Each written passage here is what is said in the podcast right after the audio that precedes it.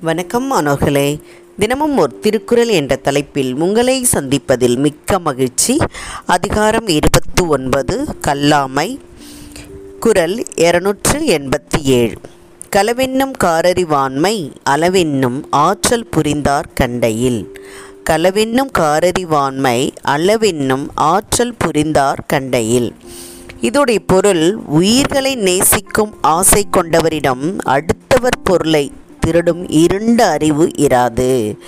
யார் வந்து அடுத்தவங்களை அதிகமாக நேசிக்கிறாங்களோ அவங்களுக்கு அந்த திருடுற எண்ணம் வராது அப்படின்னு சொல்கிறாங்க அந்த திருடும் பண்பு இருக்காது அப்படின்னு சொல்கிறாங்க இதுக்கு ஒரு நிகழ்வை நம்ம பார்க்கலாம். ஒரு நகைக்கடையில் ராகவன் வேலை செய்வான். அப்போ அங்கே இருக்கக்கூடிய நகைகளெல்லாம் பார்க்கும்போது அவனுக்கு ரொம்ப ஆசையாக இருக்கும்.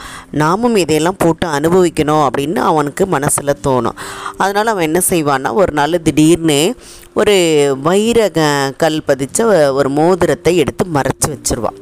ஆனால் அவனால் தொடர்ந்து அங்கே இருக்க முடியாது இருப்பு கொள்ளாது. அதனால் அவன் என்ன செய்வான்னா உரிமையாளர்கிட்ட போய் எனக்கு உடம்பு சரியில்லை நான் வீட்டுக்கு போகிறேன் அப்படின்னு சொல்லிட்டு அவன் வீட்டுக்கு கிளம்பிடுவான் அப்போ இரவு ஆனவுடனே அங்கே இருக்கக்கூடியவங்கெல்லாம் வந்து நகைகளெல்லாம் செக் பண்ணுவாங்க. செக் பண்ணும்போது பார்த்தா ஒரு வைர மோதிரத்தை காணோம் அப்போ எல்லாருக்குமே ராகவன் மேலே சந்தேகம் வரும். இருந்தாலும் நகைக்கடை உரிமையாளர் நாளைக்கு நம்ம பார்த்துக்குவோம் அப்படின்னு சொல்லிடுவார்.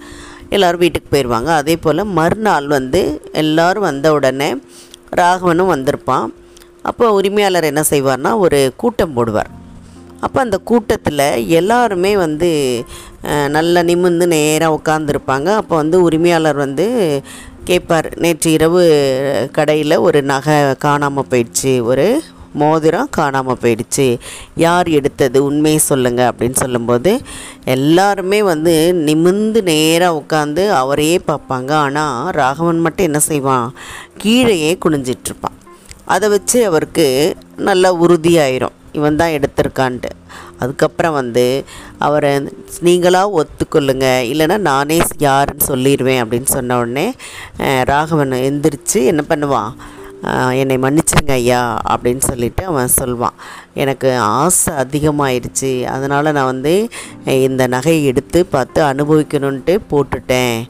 நான் என்னை மன்னிச்சிருங்க ஐயா அப்படின்னு சொல்லுவான். நான் உன்னை நம்பி தானே இந்த கடையில் சேர்த்தேன். நீ இப்படி பண்ணிட்டே அப்படின்னு சொல்லுவார். இனிமே இப்படிலாம் நான் செய்ய மாட்டேங்க ஐயா அப்படின்னு சொல்லுவான். அதனால் இப்போ இதுலேருந்து என்ன தெரியுது அப்படின்னா அளவுக்கு மேலே ஆசைப்பட்டு நம்ம வந்து என்ன பண்ணோம்? அடுத்தவர்கள் முன்னால் அவமானப்பட நேர்ந்தது.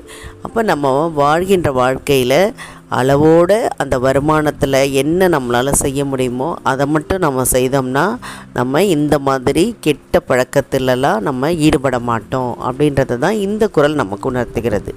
இதை வழங்கியவர்கள் ஐடிடி திருப்பத்தூர் மற்றும் இரா வனிதா தமிழாசிரியை காரைக்குடி. நன்றி நன்றி மாணவர்களே நன்றி.